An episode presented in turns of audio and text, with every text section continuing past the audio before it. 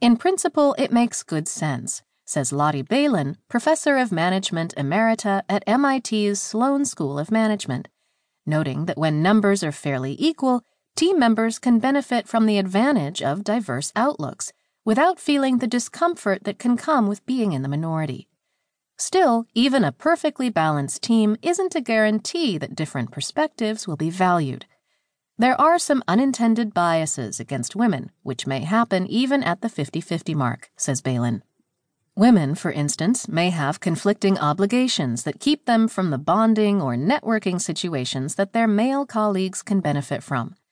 And interactions can be tricky, with a male colleague perhaps paying a female colleague a compliment that she sees as unprofessional or even demeaning. Some companies are making a visible effort to be more inclusive.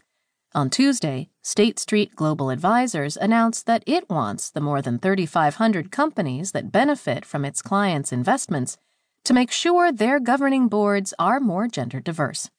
It said it's willing to vote against those in charge of nominating new directors who don't show they're making an effort. Still, executive data firm Equilar said in January that at the current pace, It'll take until the end of 2055 before boards of directors at companies that are part of the Russell 3000 have equal numbers of men and women.